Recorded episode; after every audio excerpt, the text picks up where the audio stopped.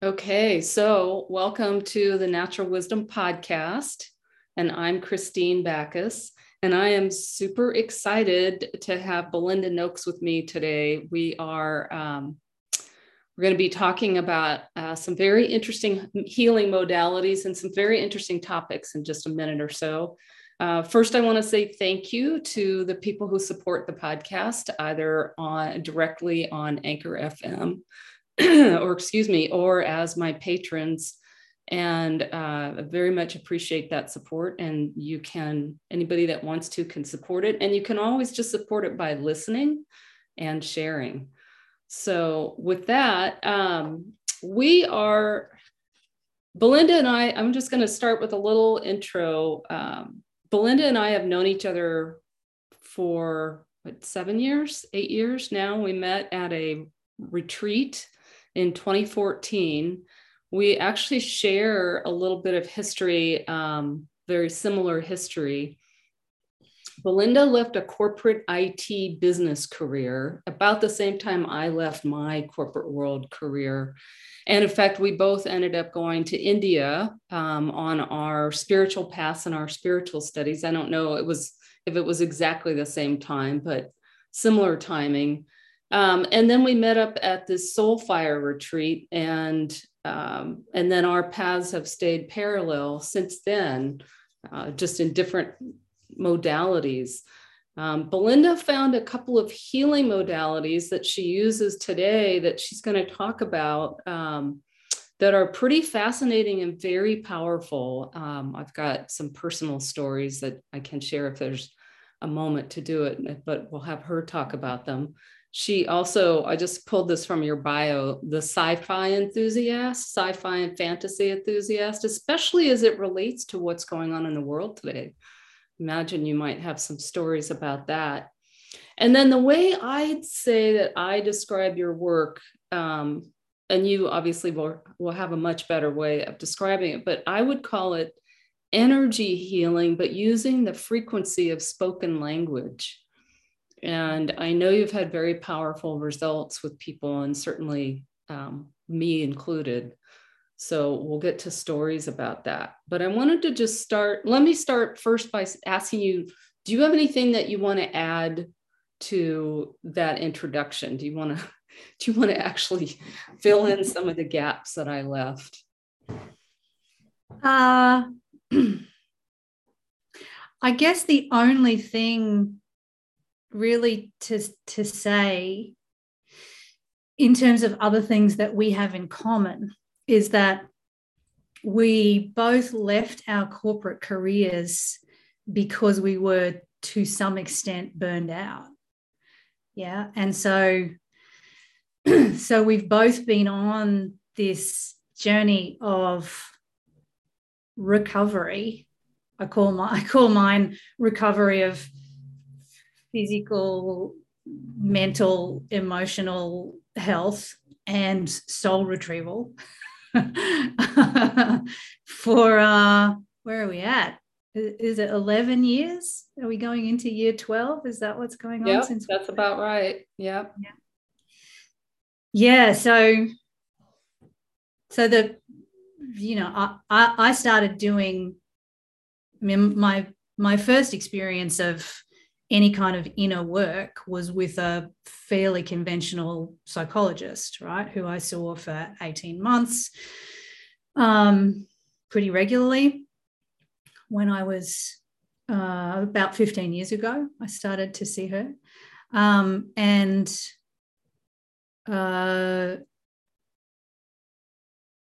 I got to a point where I just felt like I'd gotten what I could get from that relationship.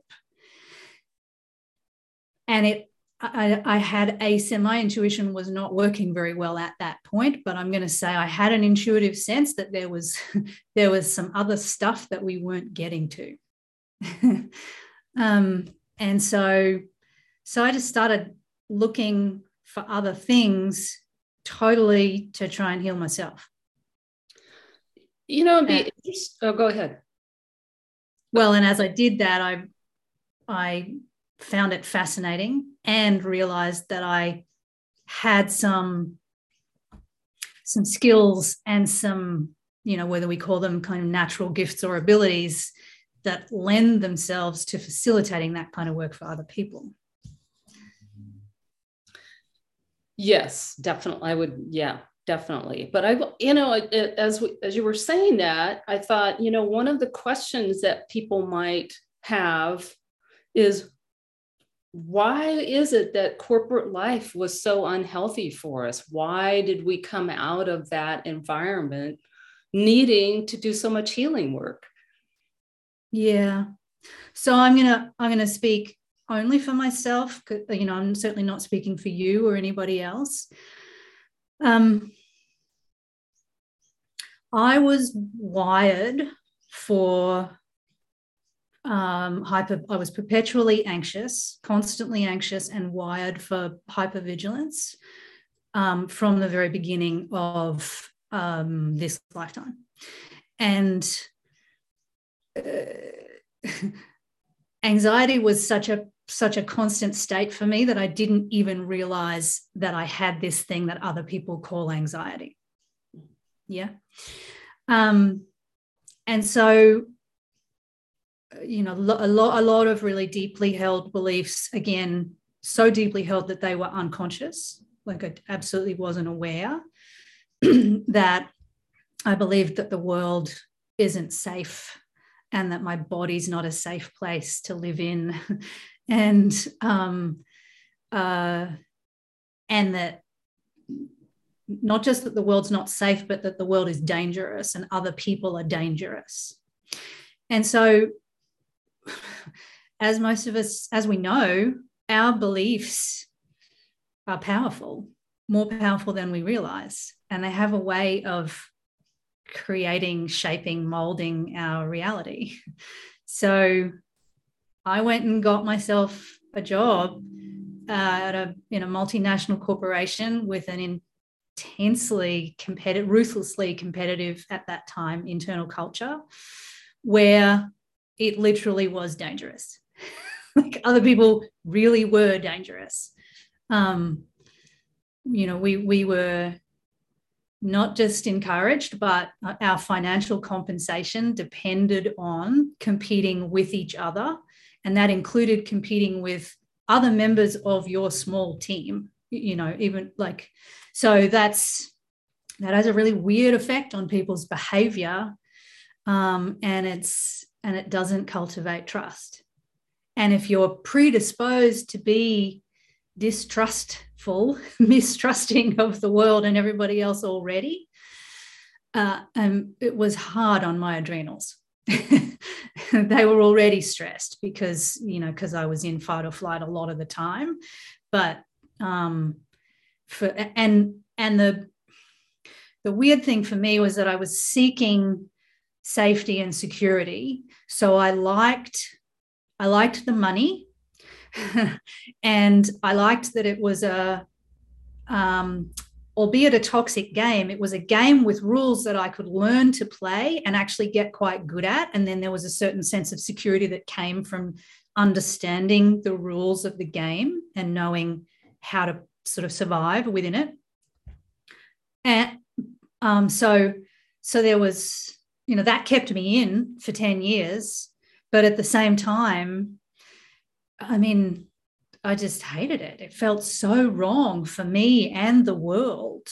And so it was like having one foot flat to the floor on the accelerator and the other foot hard on the brake at the same time for 10 years. Like, so much internal tension, so much cognitive dissonance that I had to live with. And, you know, I didn't have particularly good tools for, I mean, I wasn't even aware of all of that for most of the time that I was there. Mm. It was only in the last few years that I started to become aware of any of those dynamics and realized that if I didn't get out, it was probably going to kill me. I think for me, it's not that different. I don't know. Well, I think our culture is wired to be anxious and to promote anxiety.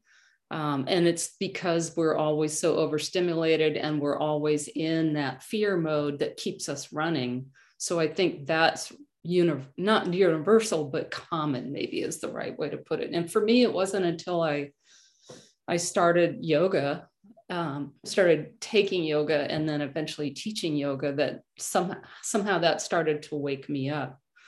So I just wanted to go down and explore that road a little bit, because I think a lot of people can relate to it, maybe especially women, but I think men too, because we, for whatever reason, at least our experience is that we've built this business culture that keeps people in anxiety and competition and out of balance. There's no balance. So interesting. Thank you for sharing that, because I think it's really relevant to the kind of healing work that you do and what we're all about tonight.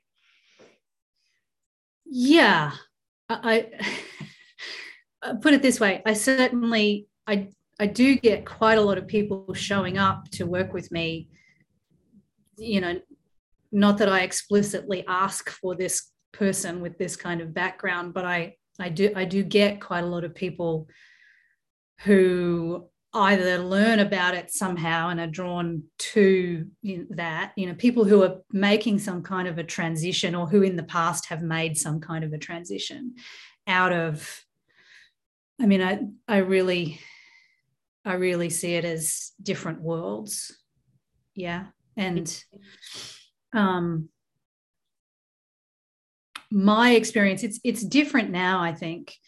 You know, 10, 12 years ago, you and I were sort of reasonably early in what is this year being called the Great Resignation. Yeah.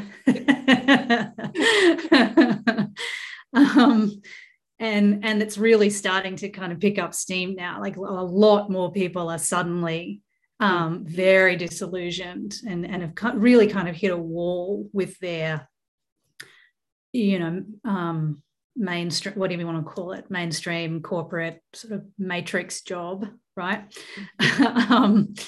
And just a lot people are, for whatever reasons, less willing or less able to tolerate what they have been able to tolerate or willing to tolerate in the past. 10 or 12 years ago, there weren't so many bridges between that world and the new life, right? There, which led to me fumbling around in the dark for many years. Build my own bridge. Right there with you. Yeah, yeah. Well, and wouldn't you say?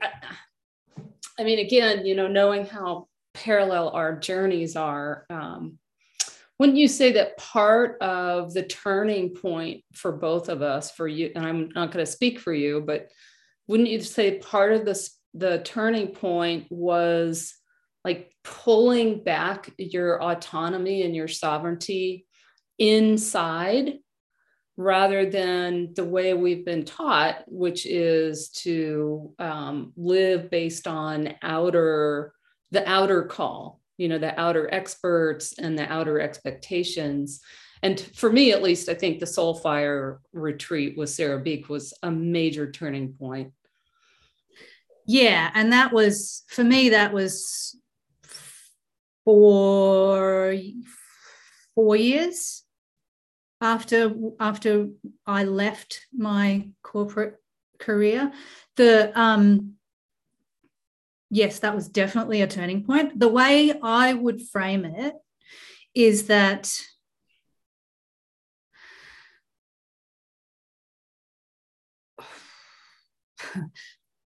when I went to work for Microsoft, I was just going with the flow, right? Like I didn't have an intention to go and get a big corporate job with a big multinational, right? It just kind of fell in my lap.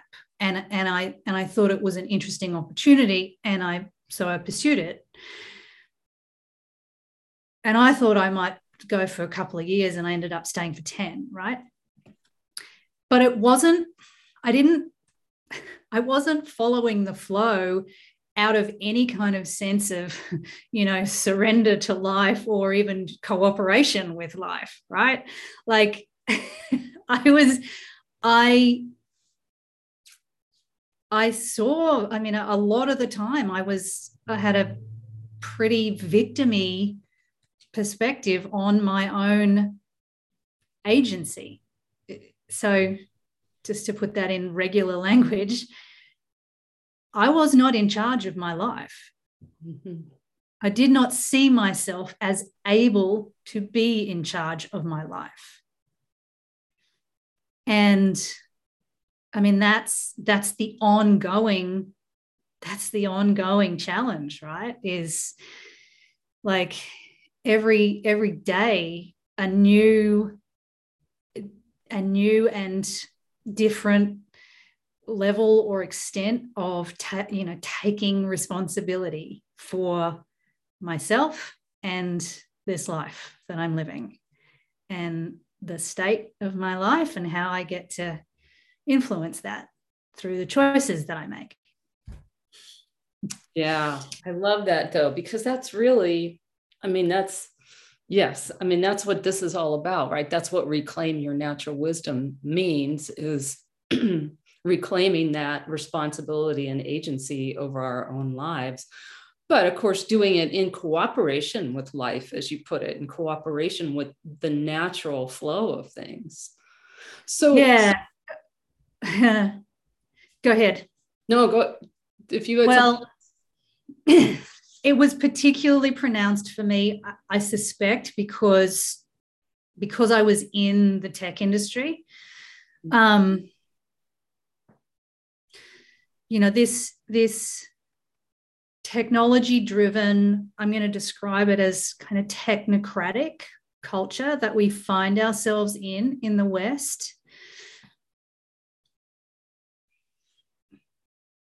Is not the friend of personal sovereignty and responsibility, people taking responsibility for themselves. Technocratic culture is actually all about fear-based control. And, it's certainly spending so long immersed in one of the companies that was building a lot of the infrastructure for that culture provided me with some very interesting and what has proven to be useful contrast. Yeah. That made me go about 5 different directions, but that whole idea of a fear matrix, I want to spend time on that. But before we get to that, I think I'd like you to talk a little bit about these healing modalities that you do, because they're so, they just seem so perfectly targeted, or able to be perfectly targeted towards, you've said it a couple of times, like releasing those unconscious programs and assumptions and beliefs that keep us stuck in acting out of fear and keep us stuck in responding to what somebody else thinks we should be doing instead of being able to follow our own, whatever you want to call it, our own impetus, our own agency, our own abilities to live, live the way that we were meant to live here. Yeah. So what I find personally most fascinating and most powerful in the whole kind of realm of personal development is the alchemical work, right? The work that has the effect of turning one flavor of energy into a different flavor of energy. Yeah, so this is about the ability to change our state from something that we would prefer not to experience to something that we would like to experience. Yeah. There's all kinds of ways that you can change state, and there are all kinds of tools that you can use to alchemize and transform and transmute energies. partly because of my kind of personality composition, you know, because I interpret the world first and foremost by thinking about it. You know, I love more somatic work, but it's kind of not my first home, and therefore I'm not particularly well suited to doing somatic work with other people. I love receiving it, but you know, some of the things that I enjoy and that I'm good at are seeing patterns. You know, I'm observant, and I have cultivated an ability over time, a much more of an ability than I had in the past, to allow my mind to be in service to my whole body observation of energy flow, rather than just my mind figuring stuff out and that always being what I lead with. Yeah. So I'm drawn personally to techniques that help us to see repeating patterns and release them, and to tools and techniques that help us to make what has been invisible and unconscious visible, and for us to become consciously aware of it. Because I love that process of helping the mind to catch up with what it has been unaware of. Yeah. So, you know, there are a couple of tools that have worked really well for me and that I still use on a daily basis myself. One of them uses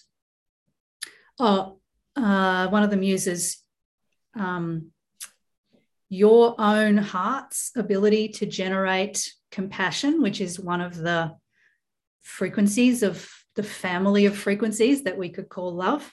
Yeah, there's a bunch of different flavors that sit in there, and compassion is one of them. And you generate that from your own heart, and it turns out you can give it to yourself. And that's really, really healing when we can witness and acknowledge parts or versions or aspects of ourselves that have been wounded or traumatized, give them compassion, kind of in dialogue with them.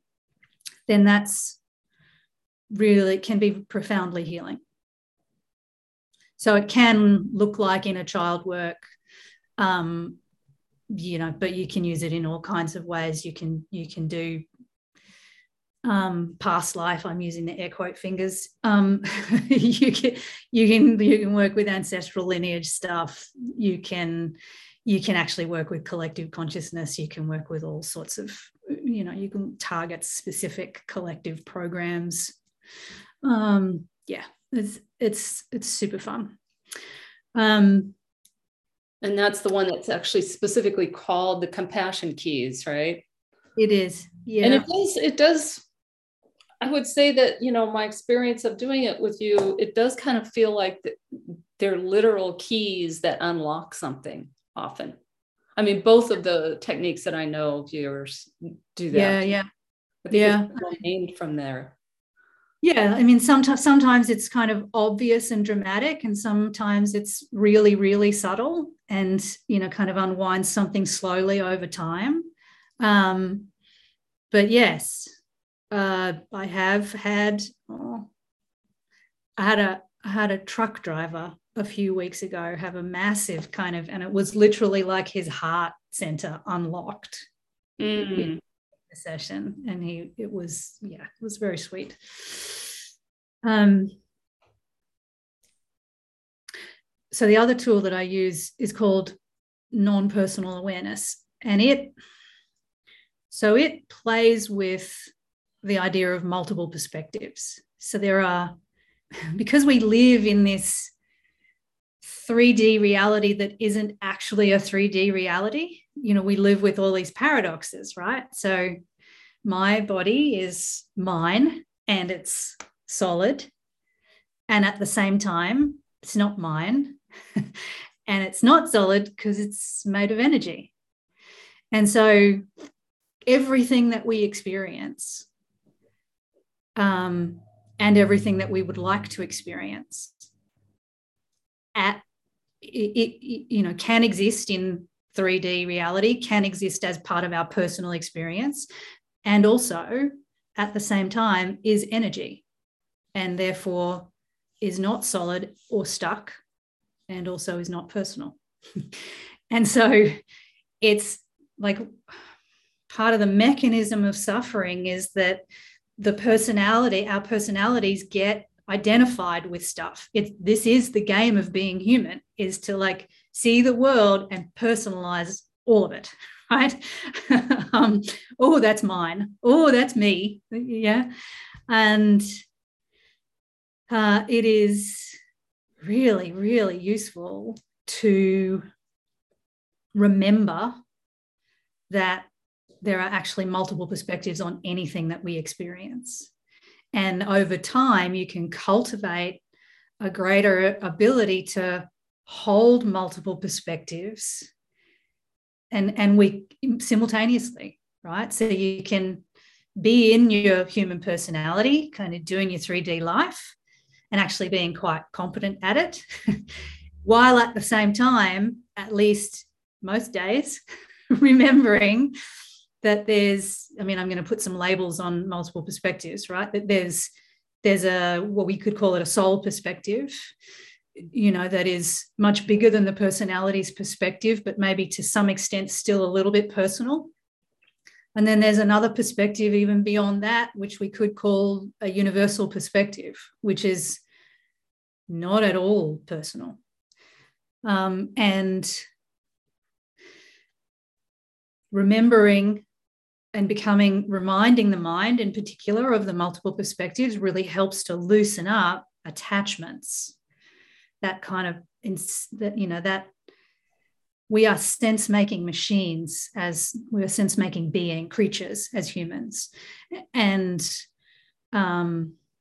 we tell ourselves stories about everything. And our stories are more powerful than we realize most of the time. And, you know, one of the things that's particularly fun for me as a practitioner of particularly the NPA work, the compassion work blends with it, is that I get to just listen to people as they talk to me and notice where in their language and their expression, which includes gestures and sometimes like non-language sounds, where there's an indication that something is flowing or not, yeah, where there's an indication that something is stuck or that it has an energetic charge to it that can have an effect then if that's released. Yeah. I my mind went a few different directions on particularly on the non-personal awareness work. One is that that's one of the things I love about astrology, is that by understanding that we're talking about energetic patterns, right? We can take what seems personal and understand that it's not personal, right? It's similar. And yeah, I mean, yes, I'm built a certain way and I feel certain things, but it's also these universal energy patterns that we all feel to some degree. They just happen to hit me a certain way. And it's a release from having to hold on to it in a way. Yeah. I mean, we've been friends for a while now, and I have particularly appreciated being able to have conversations with you in the last couple of years so that you could remind me of the totally not personal, often kind of grand cycles that we are living through. Yeah. Because again, it gives me another perspective on stuff that can seem really personal because it's having an effect on me in this moment. Therefore, I personalize it, right?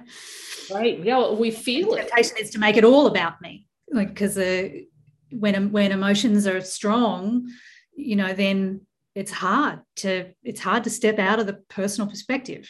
Yeah.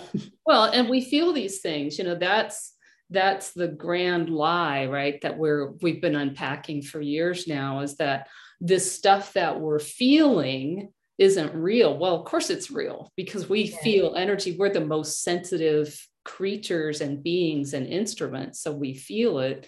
And when we can have a little bit of understanding of the meaning and the timing and the flow, then it's not quite so scary when I can't figure out why I can't sit still or whatever it might be. Yeah. And, you know, often it's just as simple as giving the mind a different story to tell itself. Yeah. Right. Like... Yeah.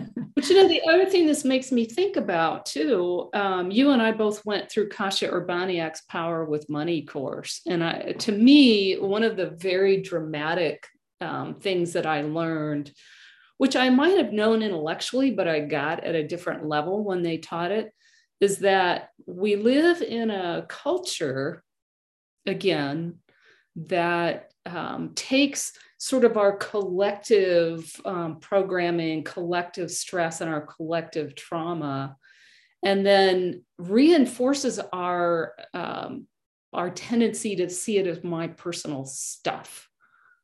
And that is a form of oppression. That's like a layer of oppression. And I think that's something that you've done so beautifully in the work I've done with you, is it's like all of a sudden I realized, oh, that's not mine. That's part of the matrix or the program or the conditioning or whatever we want to say. Yeah. And there's all kinds of encouragement for us to personalize things. I mean, I would assert that capitalism largely runs on personalization, because that's what advertising's all about, right? That's what advertising's all about, the way it works. Here is this implied benefit. Oh, that could be mine. And it's because there's something that I don't have or I'm missing or something that's wrong with me, then this will fix it. Yeah, yeah. And I also want to say that there's all kinds of encouragement in some of the New Age teachings, you know, which emphasize some things that I think at best are partial truths. Let's call them that, be generous. So, like, you know, the idea that you are solely responsible for creating the whole of your reality. Therefore, if you're not getting what you want in your life, it's because you're doing something wrong, or you're not doing something right. Yeah. There's something wrong with you that needs to be healed and fixed and given to God or whatever, however, whatever language. We talked about that actually in the last Cosmic Wisdom with Emily too, that came up. Yeah. So, you know, there's a lot that's useful in some of the classical law of attraction style teachings. And there's also a lot that's profoundly unhelpful, I believe, because... Well, and then there's that kind of classic New Age thing about if somebody else does something that is not okay with you, that's just your shit. Because heaven forbid that we should have a fucking boundary. Yes, exactly.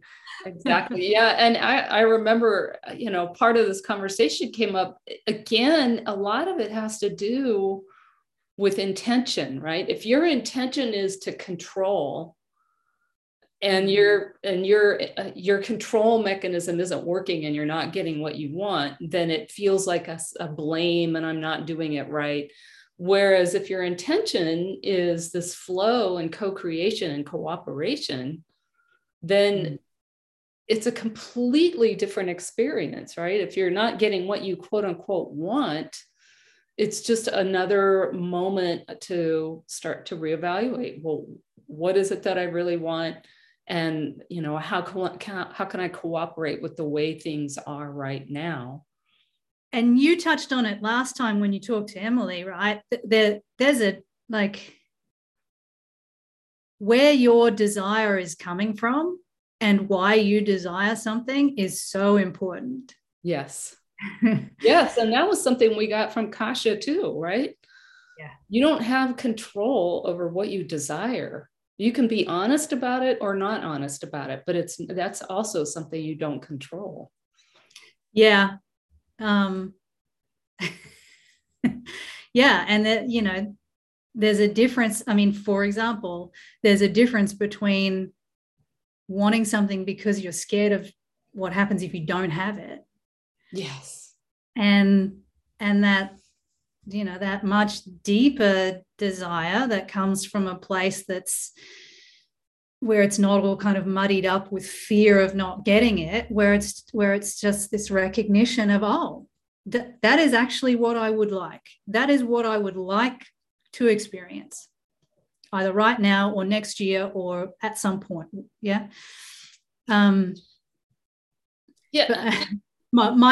personal experience is that I had to do a lot of work before I could get to the point where I felt like I was having, you know, a clean desire for something. Yes. Yes, absolutely. And I think, you know, I mean, most of this is lifelong work. But it makes me think about, it makes me think about fear versus love. You know, what I've come to, I mean, you know, this isn't anything brilliant, right? But what I've come to in terms of how I operate is try to ask myself over and over if am I doing this out of fear or am I doing this out of love? Because desire is love, right? Desire is fuel. There's nothing in the world without desire. And it comes from what we love. And it comes from, you can think of desire as actually an outward flow of love. Yeah. Right. And I would say it's one of those flavors. Yes. Right? Yeah. Exactly. Yeah. That's a good way of putting it. Yeah. And I think, you know, right now I think if nothing else, these last couple years, it should be so very clear to us how much of the world and the decisions are being made out of fear. Right. Mm-hmm. And we see where that's getting us.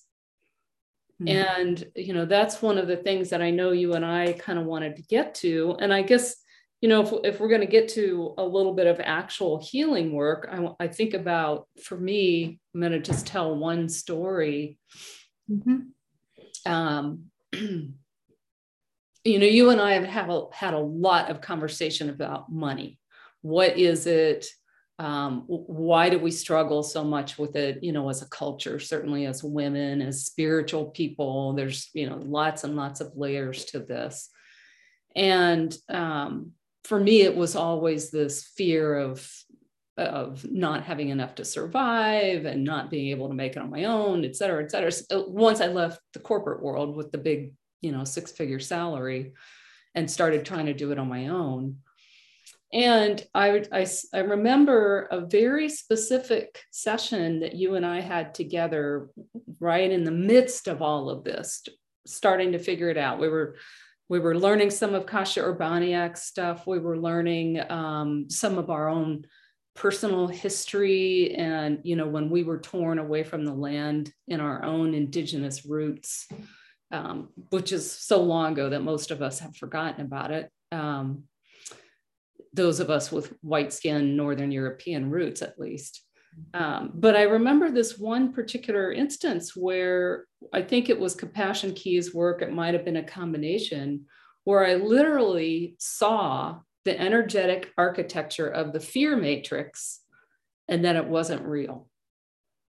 Mm-hmm. And it was, you know, I'm not a visual person. I don't typically get visuals, but it was a visual. And, you know, I could see the unreality of that fear matrix, and it changed everything. It changed everything in terms of how I thought I needed to run my business, what marketing gurus I did or did not need to listen to and hire and give money to. And, you know, and it really showed me how much of even the people in, as you point out, even in the new age community or the new way of doing business or the spiritual business and all of that, so much of it is still coming and part of and contributing to that fear matrix. Yeah. Yeah, well, people will spend a lot of money when they're scared. I mean, sometimes people lock up and spend nothing at all, you know, if you go really into survival fear, but yeah, fear can be a powerful motivator. So it can get used. I mean, just think about how scarcity gets used in, yes, in marketing. Yes, scarcity. That's exactly right. Yeah. Yeah. So where are you at with that stuff about the fear matrix today? Like in my own life? Yeah. It's this constant reminder, but it's much, much, much, much different. And now the other story that I've told, I think on the podcast in a couple of different places, is that one of the ahas this summer had to do with letting go of struggle. Mm-hmm. I have a lot of Capricorn planets in my chart, which tends to be that sort of hardworking, striving energy. And that's the more distorted side of it, at least. And it's very hard. And I don't think I'm alone in this. It's really easy for me to make things hard. Right. And it's part of it is that built-in anxiety of waking up in the morning and there's this sense of dread or some sense of something's wrong, instead of the jumping up and realizing, hey, it's a new day. It's, I'm here, I'm healthy, I'm happy, that sort of thing. Yeah. But other than that daily kind of check-in and catching myself when I'm making things hard, I would say that it was revolutionary to just see that fear is a matrix. And of course, this last year and a half, 2 years really by now, once you kind of have that idea in your mind that the fear is a program, you can actually see it being laid down on a daily basis, right? If you can have a little bit of distance from the media sources, whatever they are. I mean, it doesn't matter what you believe about the situation, just about everybody is laying down some fear programming. But if you can see it from that perspective, it's really, it's saved me. It's saved me this last couple of years. Yeah, I know we've talked in the last couple of years about how one of my hobbies is actually reading the mainstream news headlines every day and looking for trigger words and trigger phrases, because I really want to track the manipulation of the collective consciousness. Like I want to know my desire to know, my desire to see patterns, right? So I want to monitor what's going on. I want to see how the messages are shifting subtly over time. Yes, and not so subtly some days. Some days not subtly at all. Yeah, yeah. There's Where are we? January 2022, and yeah, I think we seem to have entered a particularly hilarious stage. It's true. Yeah. And, speaking of what's going on out there these days and this whole fear matrix, is that, you've mentioned it, you and I have talked about it. There's this new term, or maybe it's not new, but it's newly used term, this mass formation psychosis term. And to me, like I say, it's kind of a newly used term, but I wonder if that's just not a great way to name this fear matrix that this isn't new. It's not new. I mean, all the things that we've been talking about, advertising, money, health obviously is a part of it now, but this constant fear mongering that we've got Not that there's not things to be afraid of. I'm not trying to minimize what's happening.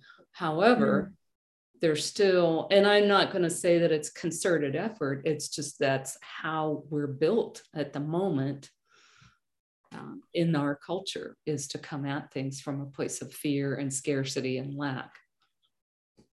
Yeah. I mean, it seems to me that we're seeing the modern version of it right now. And, but this, I mean, you and I are both fans of Charles Eisenstein. You know, he writes and speaks very, very eloquently about, you know, the fundamental story of separation, right, which is a fear-based story that we have been living with on this planet for thousands of years, that has been the dominant narrative in all, you know, almost all cultures, for many cultures at least, for thousands of years. And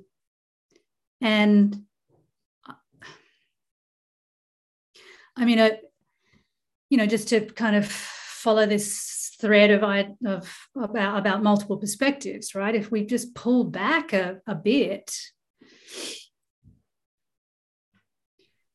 we live in a binary universe where, like a positive and negative poles, right? Contrasts. Yes. Yeah, and so this ebb and flow between states of fear, states that are more oriented towards fear and driven by fear, and states that are more oriented towards love and driven by love, I suspect, is a universal theme.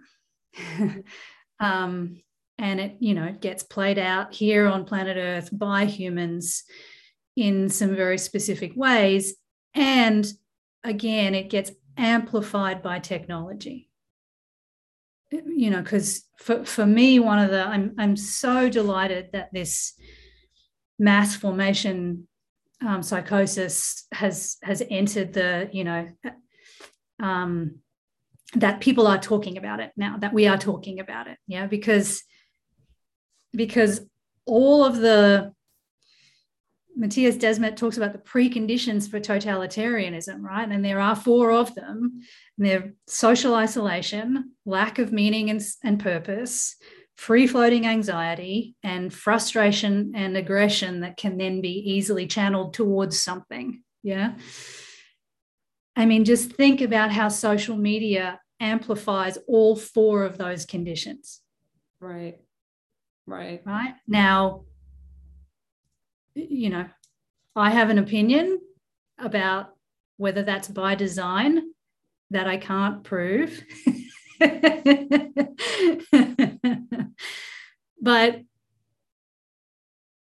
let's just say Zuckerberg's making a lot of money from technology, and not just him, to be fair, but there are people making an extraordinary amount of money from technology that seems perfectly designed to play to those four preconditions, as well as, you know, reinforce and encourage certain, you know, other behaviors. Right, right.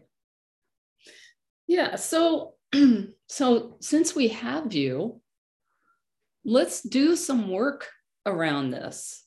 Let's do a little bit of work. I mean, we can pick a topic, or you can figure out how to pick a topic, and I'll be the guinea pig. Well, I don't want to pick something, because I just work with whatever's here, right? So it doesn't work if I try and figure it out. So why don't you be the guinea pig and just tell me what you're experiencing that you would like to allow to pass? That's putting me on the spot. I have to. Well, I mean, there will always be the fear. It'll be the daily working with the fear that I have enough today, I won't have enough tomorrow. Mm.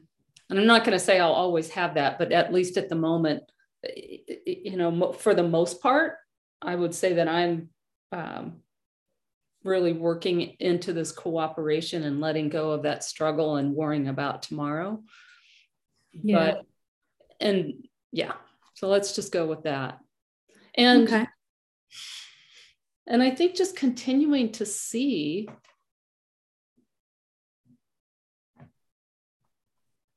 that fear is, it's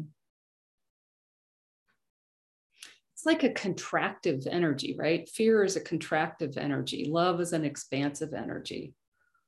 And wanting to, you know, and I guess I would say I would want to go from that flowing, expansive energy and not get caught in the contractive energy. Okay.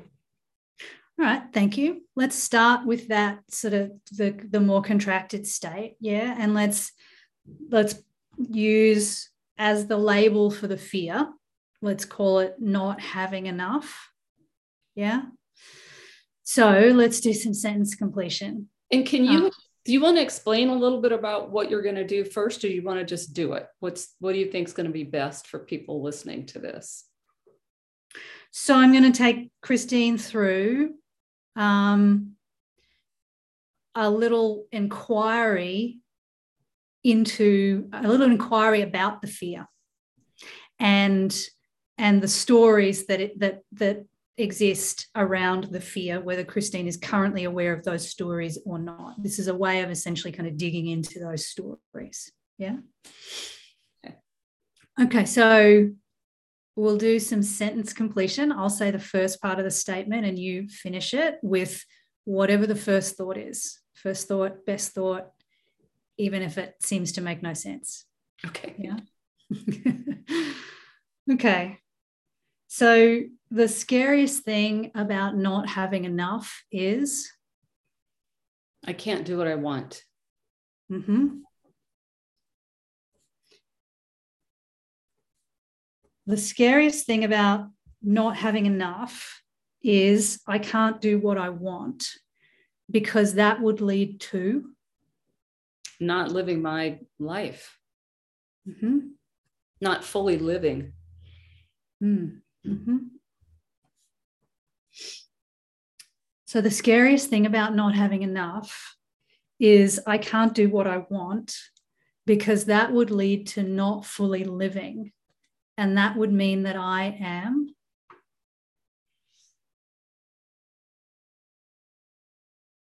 there was a word. It's like a feeling I want to describe of being contained or restricted. Mm-hmm. Okay. So I'm going to go with contained and do the hand movement with it. Yes. For people who are listening to the podcast recording, sorry, you can't see the hand movement, but there was a hand movement with it that I want to include as well. All right. So let's run this through the non-personal awareness frame. Yeah. So repeat after me. This contained. This energy of contained. This pure energy of contained. Is not personal. This pure energy of contained. Is not personal. This pure energy of contained. Is not personal.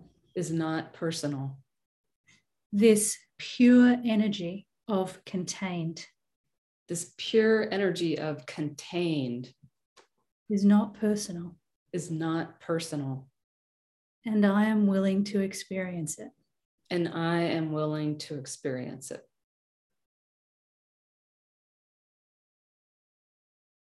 Part of me gets to that point, says, do I have to?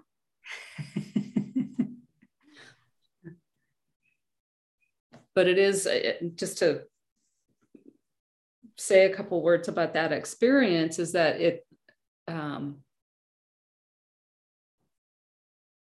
it really does shift. It sort of shifts my relationship with you, if you will, with that experience of being contained. Mm-hmm. I don't know another way to put it, but maybe people can get that from listening to this.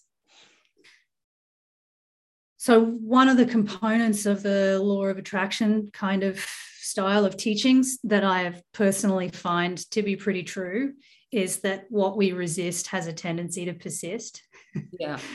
And that last line in the frame is all about acknowledging that actually you are already experiencing it, like it's here. So if we can just allow that, we don't have to, it doesn't mean that we're accepting it or saying that we want it to continue, but if we can just acknowledge and allow it, then it can move and leave. Keep flowing. It can keep flowing. Yeah, there's a softening. I always feel that whenever we do this work, I always feel that softening around that energy. It's, going back to this whole thing about fear and the fear matrix, that for the longest time, when I would go into fear about money, whether it was because of a bank account, looking at my bank account or whatever it was, I could feel myself sort of energetically wanting to turn my back on it. Yeah. Right. And of course, any of us that has tried to run away from our fears knows that it doesn't work. Just chases you, right? It absolutely, it chases you. And that doesn't happen anymore. It's very different. Yeah. Yeah. So let's flip that one around. Okay. And in relation to contained, what would you like to allow to come?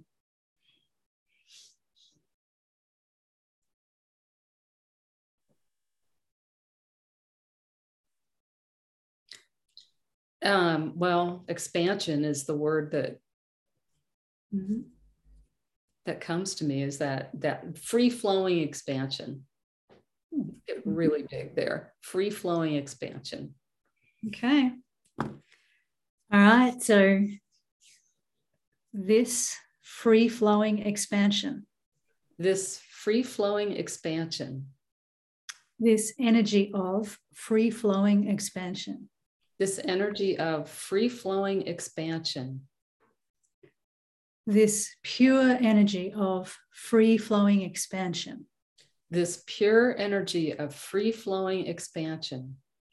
is not personal. This pure energy of free-flowing expansion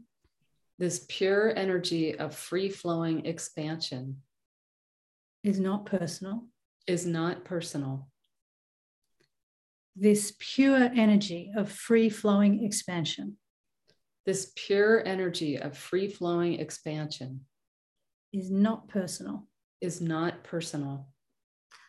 And I am willing to experience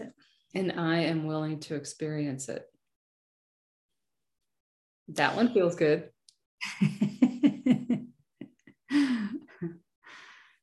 Yeah. Yeah.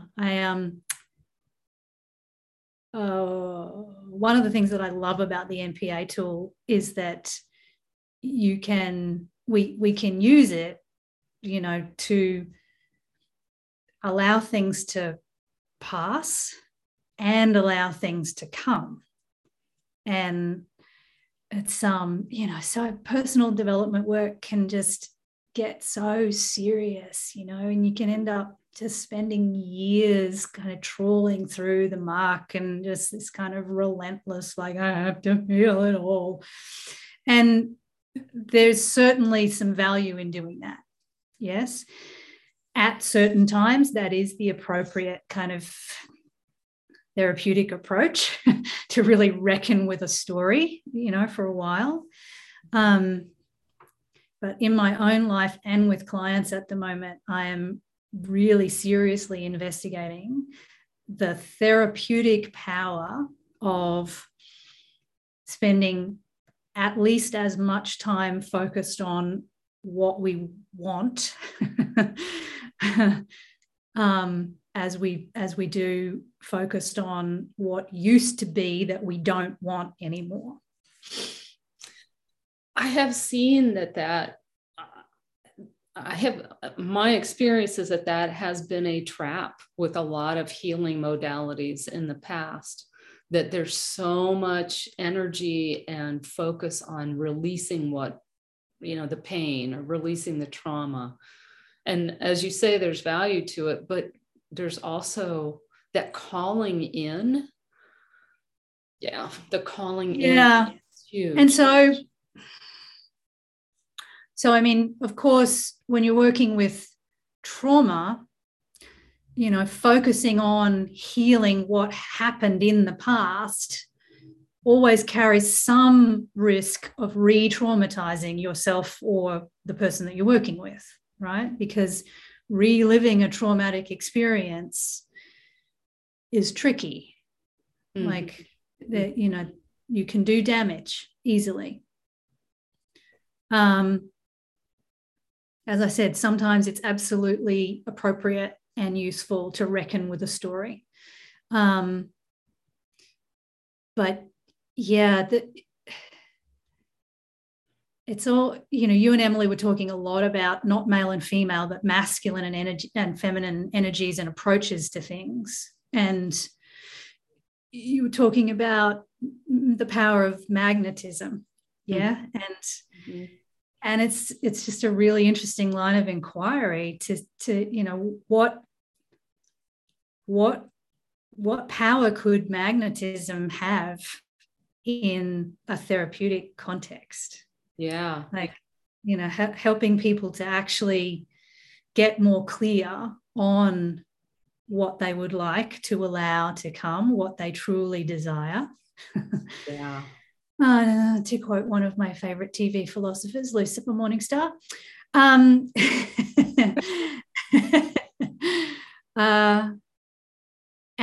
then help them and give people tools that can help to call that in. Yeah. Yeah. Yeah. Well, it's the feminine way of doing and receiving versus the masculine. And again, not male, female, and not making one better or worse than the other, but they've been out of balance for a long time. Yeah. And so that's one of the ways to bring it back into balance, is to recognize that there's two ways. Yeah. And honor them both. Yeah. Yeah. You know, one of the reasons this is timely, is that, and you've mentioned story quite a bit. We've had a lot, astrologically, we've had this theme for the last year and a half of curiosity versus ideology. And this need, although we haven't all gone into this need to be able to hold multiple points of view. And yet there's been so much rigidity and certainty and dogma. And I think that's starting to break up a little bit now. And I think astrologically that's starting to break up, but we're going to shift now from this kind of fluid situation where we're asked to be curious about stories and not get locked into certainty, and sort of allow ourselves to have a little bit more open-mindedness. And now we're going to shift into a potentially more stuckness, if you will, because as the nodes shift, they're going to shift into fixed signs, but also another situation where paying attention to our bodies and our physical experience, and not getting caught up in the rabbit holes of emotion, and not getting caught up in the even the conspiracy theories and things like that, but to trust our actual lived experience. Like that's part of what's coming up in terms of how to work with this next year and a half. And I think there's a lot of opportunities for sort of working through some of the traumas that have been triggered and created in the last couple of years. It has been a fairly traumatizing time for most of us. I think you and I were, and another friend who's here, were talking just a couple of days ago about you know, we thought 2020 was intense and really kind of, well, I thought 2019 was intense and really kind of brought up some old stuff for me to deal with, right? And then there was 2020, which was even more intense. And then there was 2021, which was next level again.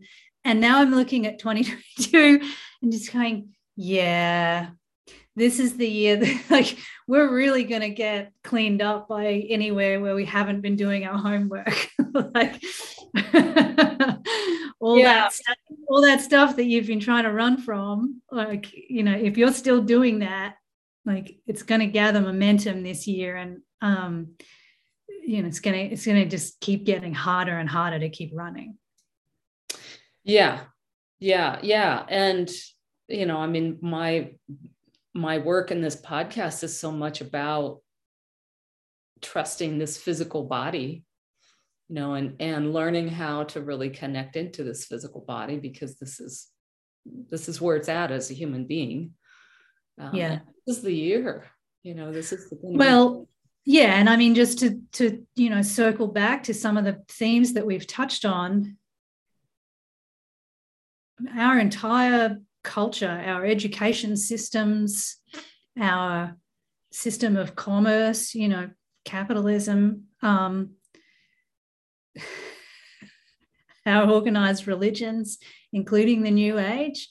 I mean, they're almost entirely geared towards, again, whether intentional or not, entirely geared towards pulling us away from our natural wisdom and our personal natural wisdom, right. as it is expressed by and in our bodies and our relationships with nature, right. So, you know, I think we should give ourselves a break about how hard it can be to get reconnected and then stay reconnected to that, and remember that, you know, we're still swimming upstream in terms of the cultural momentum, right?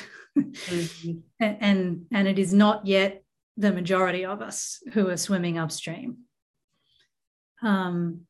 So,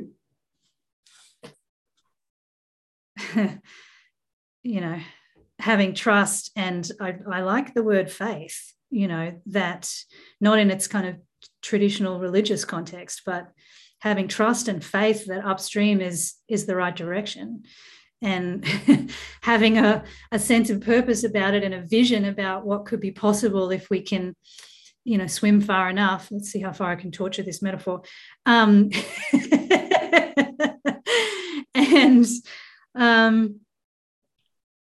having a sense of connection and community, right? I mean, in terms of the four preconditions for totalitarianism, those are some of the antidotes that we want to be concerning ourselves with and taking action to build and reinforce in ourselves and in the world. Yeah. And connection and community with each other, as well as with everything around us. You know, I mean, the table, the chair, the computer, the trees, the grass, it's all conscious. It's all part of our community. And if we honor it that way, then we don't feel as alone either. Yeah, true. Yeah. So what else, is there anything else you want to leave us with today, or any other work that we want to do? Can people do this on their own? The non-personal awareness, for instance? Yeah, you can. It is a little harder to do it on your own, because it's harder to listen to yourself than it is to listen to somebody else. But there is, on the homepage of the front page of my website, there's a little exercise that I've put together for people that I'm currently calling the emergency protocol. But so it does work if you're kind of in an emergency and you need to change your state, but fundamentally it's a state change exercise. Yeah. From something that you would rather not be experiencing to a better state, and then another step to a better state again. Yeah. So rather than trying to jump from here all the way to the third step, there's a step in the middle. So that's, you know, I talk you through that one. It's a lot easier to do it with yourself if somebody's talking you through it. So there's recordings and stuff. It did, so yeah, I liked it. It was really cool. Yeah. So, and my intention is to do some more of those this year. But that one's up there already, and it's free. So I would recommend that goes into your toolkit for, those days or those times when life gets a bit intense and you find your perspective kind of narrowing. Yeah. It's really, really useful to, to just open back up again and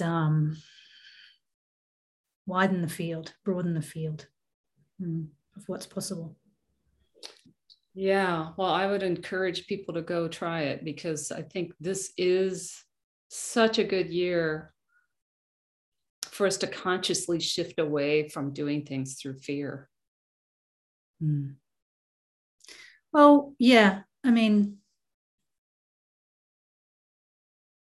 it's tempting to say we no longer have a choice. Of course we do. We always have a choice. Mm-hmm. But if you have certain ideas about what kind of life you'd like to live and how you would like to live that life, then it's even more tempting to say we no longer have a choice. Free flowing expansion. Yeah. Is there anything else you want to say before we finish? No, just thank you for this. It was fun. And yeah, let's a lot of ground. Yeah. If you're up for it, let's keep doing this and kind of tracking the big astro themes as they unfold. And, we can maybe next time, now that people have a little bit of an understanding of, what it is that we can do, we could open it up to other people who might want to come live and get some quick facilitation for themselves as well. Well, and people can send comments as well, because we can do some work based on what they tell us too, right? What they send. Absolutely. Us. Yeah. Great. Yeah. And, the way that groups work is that what shows up as themes in the group are often common for most, if not all, of the participants. So it's a really fun way to just kind of identify the loose threads on the fear matrix and kind of tug at them. Yeah. Yeah. Oh, I'm sure I'm not the only one that has that there won't be enough tomorrow thing. So yeah. Does anybody that's here live before we stop the recording, does anybody want to jump in with questions for Belinda or comments?